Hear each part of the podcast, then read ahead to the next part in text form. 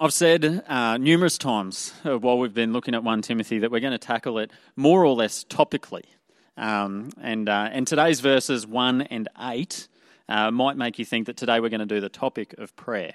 Um, that would be straightforward enough. First one says, uh, First of all, I urge that supplications, prayers, etc., be made for all people. And in verse 8, he speaks to men specifically, says, I desire that all men should pray. Uh, but in studying this passage in particular, I, can't escape a more obvious lesson that fills most of the middle verses about the nature of God uh, and his will for human salvation uh, and his vision for human flourishing. Uh, and so, to do Paul's writings justice, I think we need to reverse my method for at least today, uh, or, or, really go back to our, our, usual method. Today, we're going to take more of a verse by verse approach to understand uh, not just the practicality of prayer, uh, of what Paul is saying, uh, but the very deep foundations for it. So it is about prayer, but it's also about uh, who God is uh, and what is, uh, uh, what is a good life in Christ.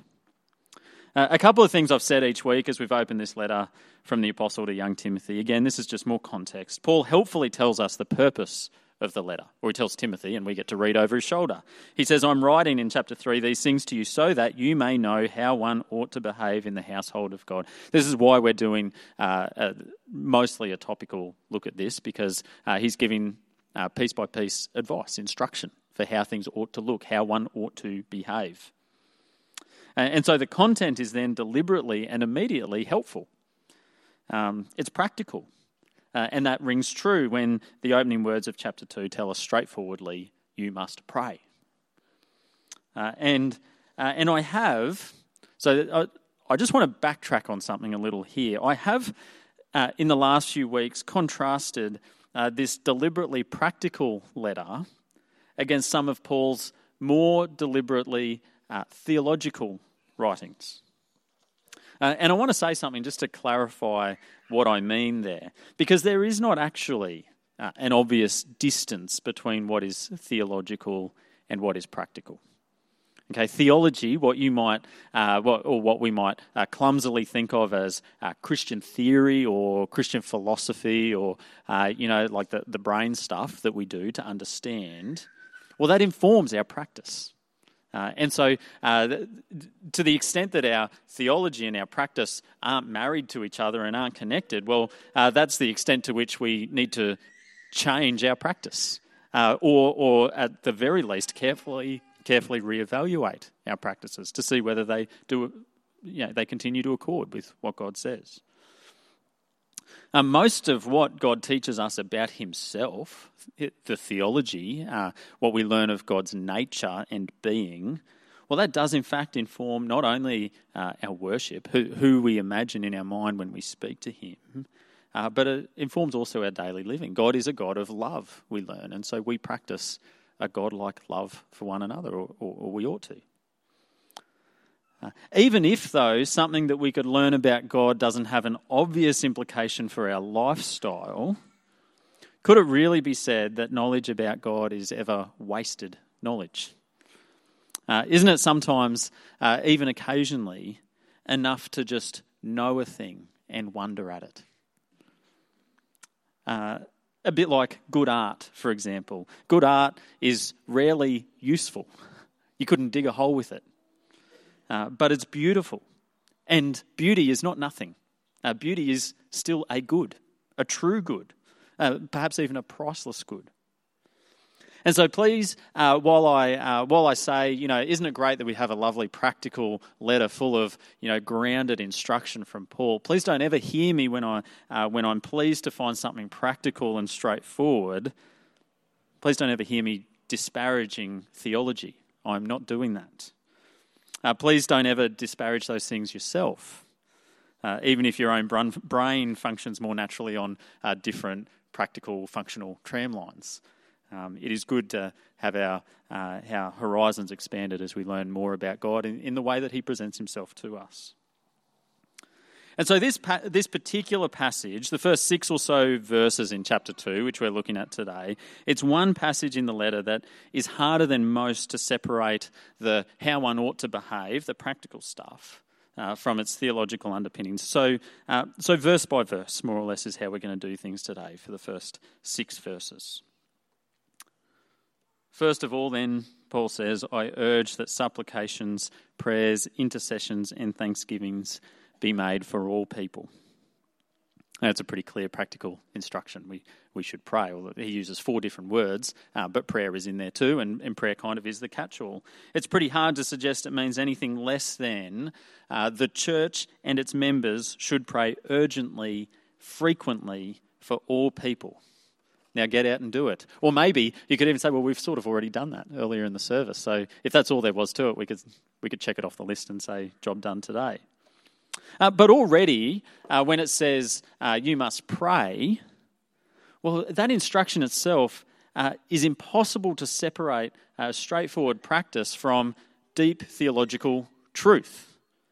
The fact that the first command is pray, just on its own, uh, tells us a great, great deal about God and the universe that we inhabit. So, for example, what if Paul said this in verse 1? First of all, then, I urge you to lobby your government for the preservation of your religious freedoms. Well, that would be consistent uh, with what he says pleases God in verses 2 and 3 that kings and those in high positions promote the right kind of environment for God's people to lead peaceful, quiet, and dignified lives. That would be consistent. But lobby is not what he says to do. Not first not in the first case anyway. That command to lobby would teach us that our freedom is primarily in the hands of men.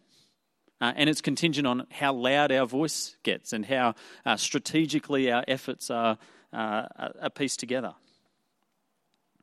But we don't speak to men, we speak to God. Dare I even use that word lobby of God?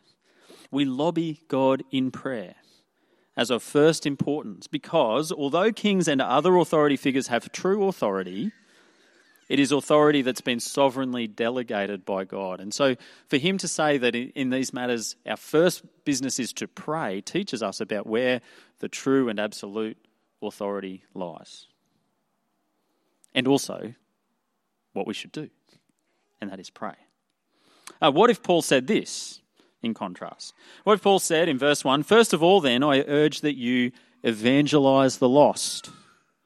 Well, that would be consistent as well with what he says uh, is God's will in verse 4 that all people be saved and to come to a knowledge of the truth. Well, it would tell us that the fight for knowledge of truth, um, it would tell us that the fight for knowledge of truth is primarily intellectual. And so you need to make arguments, present cases, um, and, and, and, and, and attack with logic But instead, we're told to pray, which tells us that knowledge of the truth is not entirely the product of information and watertight logical arguments, but knowledge of the truth is the product of a spiritual awakening. Uh, and a failure to, and, ignorance of the truth is a spiritual blindness. So it's not a it's not a deficiency in a person's intellect. It doesn't make them uh, stupid or immoral or or less than to not know. But what we must do is pray, because that's what Paul says we must do, is pray. So to summarize, the command to pray teaches us who is in control and where the battle lines are drawn. And who is in control is God. So we skip all the way up the chain of command to Him. And where the battle lines are drawn is spiritual, not mainly geographical or intellectual or logical or philosophical. And so we speak to God, who is Spirit, to inform our steps in political engagement and evangelism, which I, I actually am convinced are both good things to be engaged in. They're just not the number one. So don't let me argue too loudly from silence that political lobbying and evangelising are wrong. Um, absolutely not. Simply, they must be flavoured and fueled first with prayer. I mean, Paul, Paul really is emphatic. He says this is of first importance that we must pray. He also throws four different words at the command supplications, prayers, intercessions, and thanksgivings. Uh, he is emphatic, he is firm. Supplication um, by the way, it, it's from the word supply. It, it, it, indicates that we lack something that God has, and so we ask Him to supply it.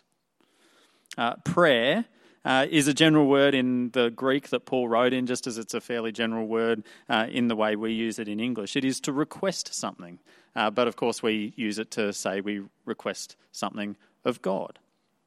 It's an ask for help. It can, in fact, carry an almost political flavour in the word petition. You know, we, we petition God, just as you might petition, not necessarily with signatures, but uh, you know, in a lobbying sense, uh, a government. And so we do when we pray. We, we lobby God. Uh, intercessions, that word intercessions, uh, is, uh, is that indicates that we speak to God regarding others. So prayers should not be entirely about me. Uh, we speak for others. We speak on behalf of others when we speak to God in prayer. We pray for others. And we trust that somewhere along the line we're in turn being prayed for by others. And he speaks of thanksgiving. Because we are, we are grateful for the people that we pray for, uh, but also uh, and, and probably mainly in this context, thanksgiving because we pray with confidence that God hears our prayers. Thanksgiving for the privilege it is to speak to God, to have an audience with Him. Because we do well to acknowledge His answers when they come uh, and give thanks to Him with thanksgiving. We're told to pray with thanksgiving uh, in other passages in all circumstances, even in our trials. Uh, Paul's last words in this verse also teach uh, deep, deep truths. Not simply that as we pray, we should have a slot for prayers for all people uh, and then check it off the list. It teaches us that God is the God of all people. God's heart is with all people. Now, that all people, uh, it can mean two things, and, and it probably means both. Uh, it can mean all kinds of people. Uh, and that, that, that would be um, uh, that would be supported uh, down in verse 7 or 8, uh, where Paul says, uh, he says, how I'm a, uh, a preacher even to the Gentiles. And so he's talking about, you know, you guys see in, in terms of, you know, um, there's Jews and there's others, the Gentiles. He says, well, I, I'm a preacher of the gospel to, to the Gentiles too. God is for all kinds of people. And, and, Paul actually often does push this that he doesn't want to differentiate between all kinds of people. He, he doesn't want us to see or, uh, or, or, function mainly by uh, distinguishing one from another. But I think the other, the other way uh, that uh, all people uh, can be understood is that it is all people, not just all kinds of people, but every person which of course also absorbs absorbs that every kind of person thing as well. We must pray for all people. It teaches us God is the God of all people. Uh, and we'll see this too in verse 5. And so, if God does not discriminate, then we mustn't either. Let me put it like this uh, Our freedom and our limitations do actually require us to make judgments about who we pray for. You cannot pray for every one of the 8 billion people on the world by name. Uh, we have limitations, uh, and there's, uh, we need to make judgments about who we're going to pray for when it is that we sit down to pray. But we don't have permission to decide who we don't pray for. We're not allowed to make a decision to exclude a person from our prayer. For example, um, small children, I say this with some authority, Small children seem to go through a phase as they learn to flex their prayer muscles. Um, and, and, and it's wonderful, uh, but they go through a phase of wanting to pray for every single person by name. And so before meals in bed, the list can sometimes grow quite long. Dear God, thank you for mummy and for daddy and for brother and sister and grandma and granddad and auntie this and uncle that and this one and this one and that one. Oh, oh, oh and, and that one and that one. And it can, it can go on. Uh, in our home, many of you have featured in the prayers of our children. Uh, it's a difficult and theologically dubious thing to put a stop to the prayers of a child. It always feels a bit wrong to say, oh, that's enough now. Okay. But kids, they really can get on a roll. And so I do feel quite free to say we don't have to pray for everyone right now. Uh, we have to at some point make a judgment. You, you can't pray for everyone. It would be quite natural, wouldn't it, for me to say more prayers on behalf of my family than for you to say prayers on behalf of my family. Um, we can pray for people later. And, and some people uh, just won't always make the list. But we cannot say, no, you must not pray for that person. We cannot choose deliberately to leave a person out of our, you know, our idea of whether they, they are worthy of God's favour or help. That is not a decision we're at liberty to make. It's inexcusable that we would include any person or kind of person uh, from hopeful prayer. Uh, in the next verse, Paul uh, does narrow down the prayers for all people uh, he urges that prayers be made for all people, and then he does specify for kings and all who are in high positions that we may lead a peaceful and quiet life, godly and dignified in every way. This is good, and it's pleasing in the sight of God our Saviour. Paul doesn't single out authority figures for prayer because he or God considers authority, authority figures more worthy of prayer. Uh, it may be that they are more in need of prayer. Uh, but, but simply, I think it's because in praying for all people, as he commands in verse 1, there are select people with disproportionate influence over the lives of many. And so, if you pray for a king, well, you pray also for all of his subjects by, by inference. And you do so in a more obvious way than a prayer for a particular individual is a prayer also for that man's king right? So if, if you pray uh, for a king, then you would hope, you would expect that what you pray for him would have a flow down effect to, uh, for the good of those under him. Uh, and same as if you pray for uh, a, a leader in any sphere, whether it be spiritual or even in business. It would be good to pray for your direct manager or CEO or anyone, expecting that those benefits would flow not only to you but to many. The most fascinating, fascinating thing about verse 2 isn't that we're told to pray for authority figures, it's the vision, though, that Paul paints of the good life. I really, this is really interesting. This is what God desires for his people. Verse 2 peaceful, quiet, godly, and dignified lives. This is good and it's pleasing in the sight of God our Saviour. This is theology because we're learning about what it is in the heart of God. His heart for you is to lead a peaceful, quiet, godly, and dignified life in every way. Nothing would please Him more than for you to enjoy that. The life of optimum human flourishing in God's eyes is peaceful, quiet, godly, and dignified.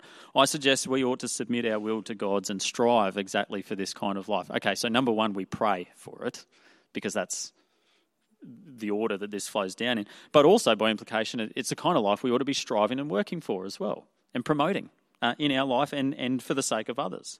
We strive in prayer and in our conduct. Now, I know everyone's cut from a slightly different cloth, uh, but uh, let's just break down those four words and we'll, we'll, pair them. So, peace and quiet, for starters. Uh, I suspect many people start out young, longing for something like an exciting and adventurous life and then by 30 or so, the thought of peace and quiet suddenly equals exciting. Oh, I can think of nothing better. But these words aren't about excitement versus rest. Uh, or thrill versus calm. In the time uh, Paul wrote, I would say peace and quiet primarily meant two things, I, I reckon we can gather from the context. First, it meant religious freedom. Uh, and second, I would say it means relational harmony. So, religious freedom. Uh, the kings and authorities of the first century Roman Empire were not friendly to Christianity. Uh, in many cases, particularly in the earliest days of the church, they also weren't very interested in Christianity. It was, it was a very small movement that was, that was easy to ignore. Uh, in fact, it, it, sort of got absorbed in their mind in, in with Judaism. Uh, it was difficult to distinguish. Uh, but that's still to say that they, they weren't, the authorities were not automatically friendly or accommodating to those who were seeking to lead a Christian life. And so the peace and quiet Paul says they should pray for is related to freedoms and privileges like the ability to worship God alone, rather than the Greek or Roman pantheon of gods that uh, were being foisted on all the subjects of, of the empire, uh, or the right to gather and practice their faith. the right to exercise their religious freedom, although they may not have used those same words as, as we use them today. And so we pray for that. But also relational harmony, peace and quiet in relational harmony. Uh, this one is an internal battle more than an external one. The church Timothy is operating in has been poisoned by ignorant, arrogant show offs who are puffed up uh, with self importance and they're elbowing other people out of the way uh, so that they can get rec- recognition and money and praise in the church. They've cultivated a church culture of one upmanship and infighting where people are jealous and, and at each other. Which is so against the words that Jesus used when Jesus said, Blessed are the peacemakers, people who promote kindness and generosity and a, and a spirit of patience with one another. Blessed are the peacemakers. Christian community should be characterized by peace, not conflict.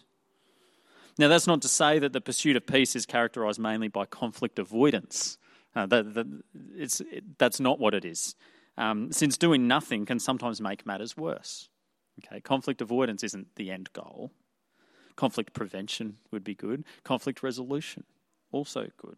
Certainly, good healthy dose of forgiveness and grace and patience and, and being accommodating with one another. In the face of conflict, we should be raising our hands first in prayer rather than in aggression, is the picture uh, that he paints in, I think, verse 8. So, God's vision of the Christian good life, the life that is pleasing uh, in His sight, is where uh, our lives are uh, to be characterized by peace and quiet, uh, but also to be godly and dignified.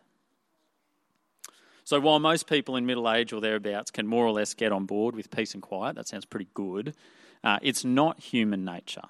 It's not natural to pursue godliness and dignity.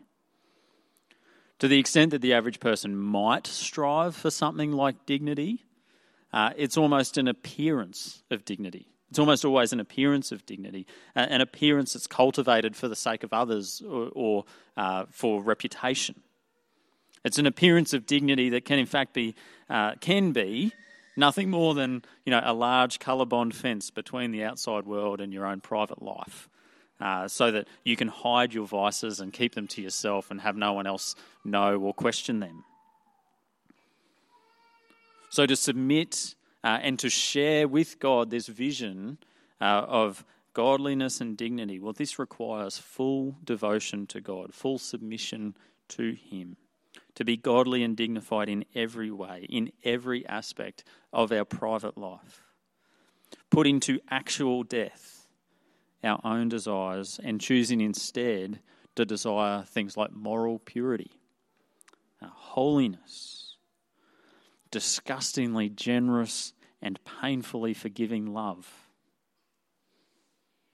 This stuff is good and it's pleasing in the sight of God our Saviour. And so we begin with prayer. We repent of our own conflicting desires and aspirations. We give ourselves to serve God in every avenue of our private and public life as we seek to live the life that He pleases uh, and that He wants for us to have. This is the God uh, our Saviour, who in verse 4 desires all people to be saved and to come to the knowledge of the truth.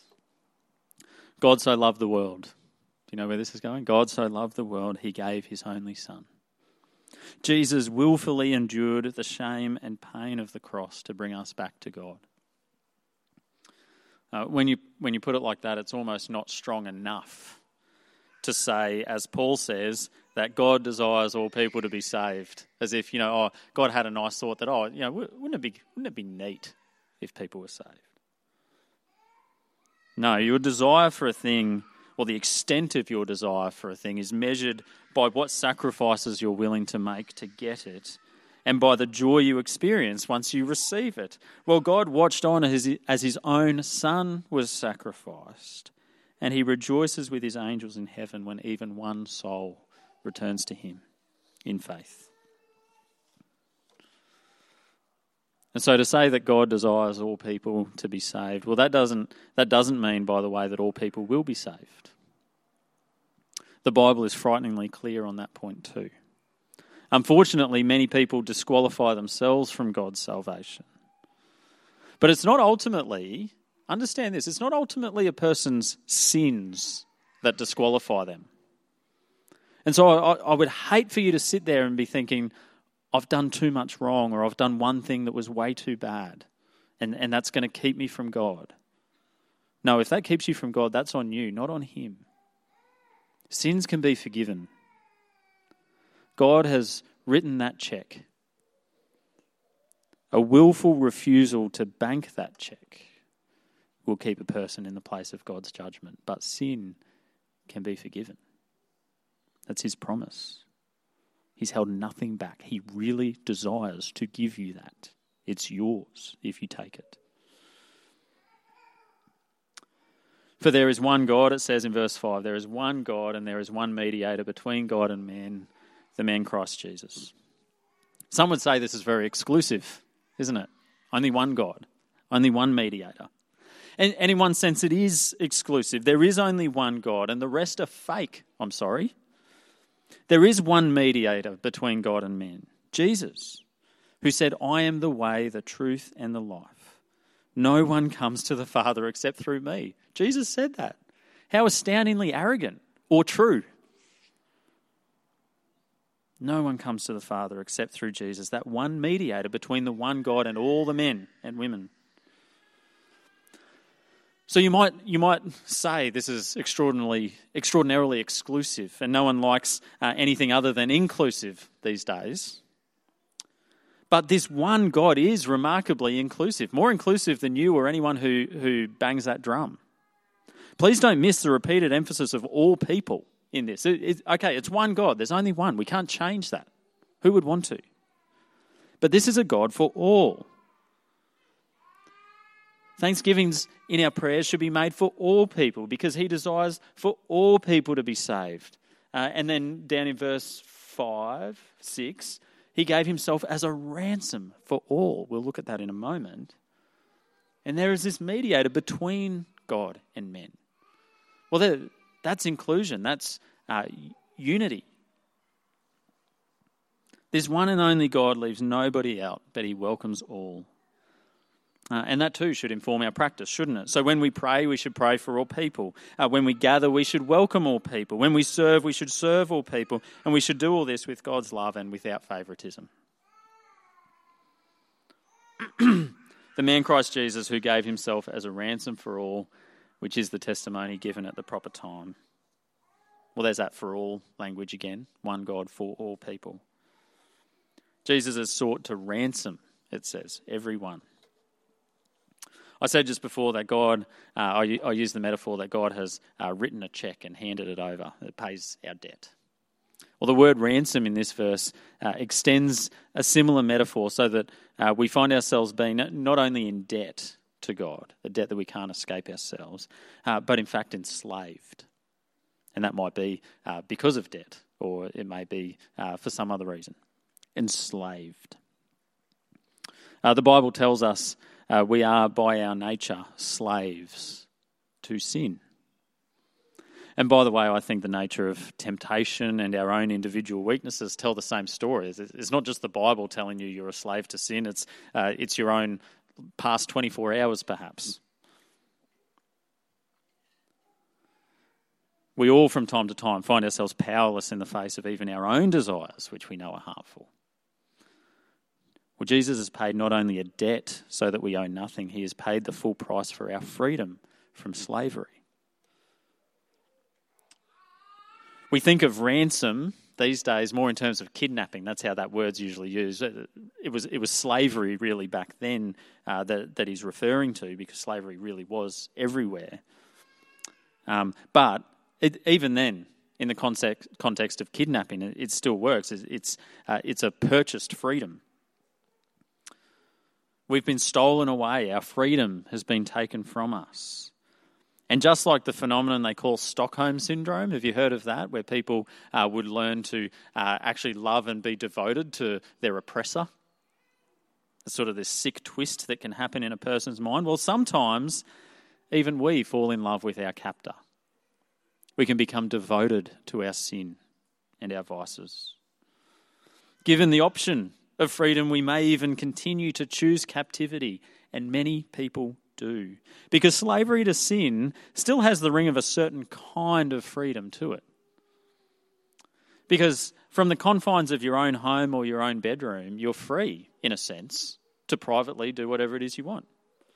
To sleep with whoever you like, to consume any media like media you like, to call yourself anything you like, to indulge almost every fantasy you like, and to die at your own hand or whim. As a captive, you answer to no one except your captor, but maybe maybe you've fallen for him. Well, that's today's version of ultimate freedom that people have become very attached to. I, can do whatever I like in, in my own house. You can't tell me what to do.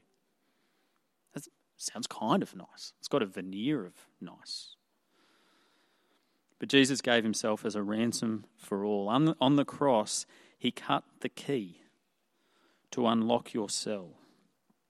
He's handed you the key and he invites you to open the door and share his life. His life, which is eternal and full, uh, which is uh, at its best peaceful and holy and dignified. A life that is secure in God's love. A life uh, of freedom which is empowered by the invitation to pray. An invitation, which, by the way, is an invitation to enact real change, to really participate in the course of history. And also, of course, on a, on a personal and private level, to, uh, to be active in, in enacting change in, in your neighbourhood uh, and, of course, uh, further afield. And so, all of this we learn about God. He, he, is a, he is very exclusive in that He is but one, but He loves all, and He's held nothing back in bringing all to Him. And so, from this, we must pray. And we pray to Him because He is good, because He has authority. We pray to Him uh, because we want to submit our own desires to His, uh, so that we can aspire and achieve the kind of life He, he would have us live uh, peaceful, quiet, holy, godly, dignified. And so that we could uh, be empowered in Him to uh, even be reaching out to others so that we could see them saved uh, as He would desire. Let's pray now.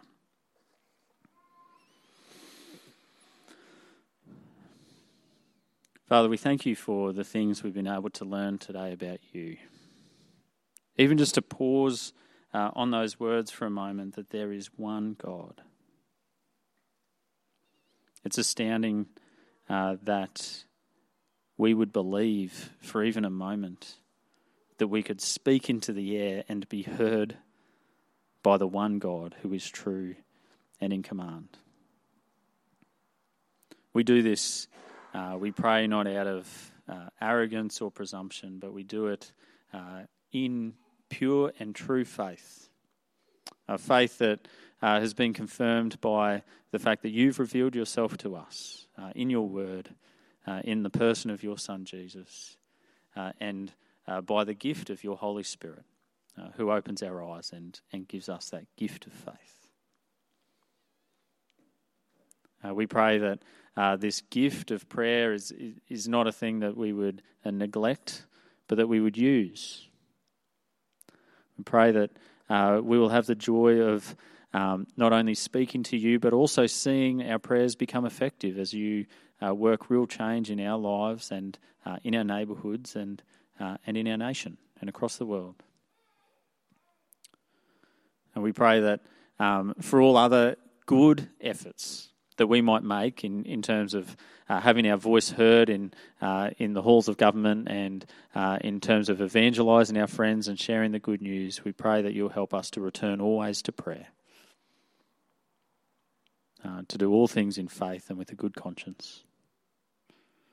We pray, um, God, that uh, you would help us to share your vision for the good life. We pray that you will give us lives of uh, peace and quiet as we enjoy um, religious freedom and as we uh, promote uh, peace among ourselves and, and the faith community we enjoy. Uh, we pray uh, that you will help us um, to, to enjoy uh, also uh, godly lives and dignified lives uh, that are pure and holy in every way, both private and public. We pray that you'll help us to continue to strive these things for us and for others uh, in prayer and in action. And just as you pray that all would be saved, uh, just as you desire that all would be saved, we pray that you will give us that same heart. That we will see others as you see them. Uh, that we will see the lost not as people who are less than, uh, but as people who are lost, who are helpless, who are like sheep without a shepherd. And pray that you will help us to faithfully and lovingly uh, live our lives before them uh, and present your truth to them uh, and we pray that they would be saved as well. We pray in Jesus' name. Amen.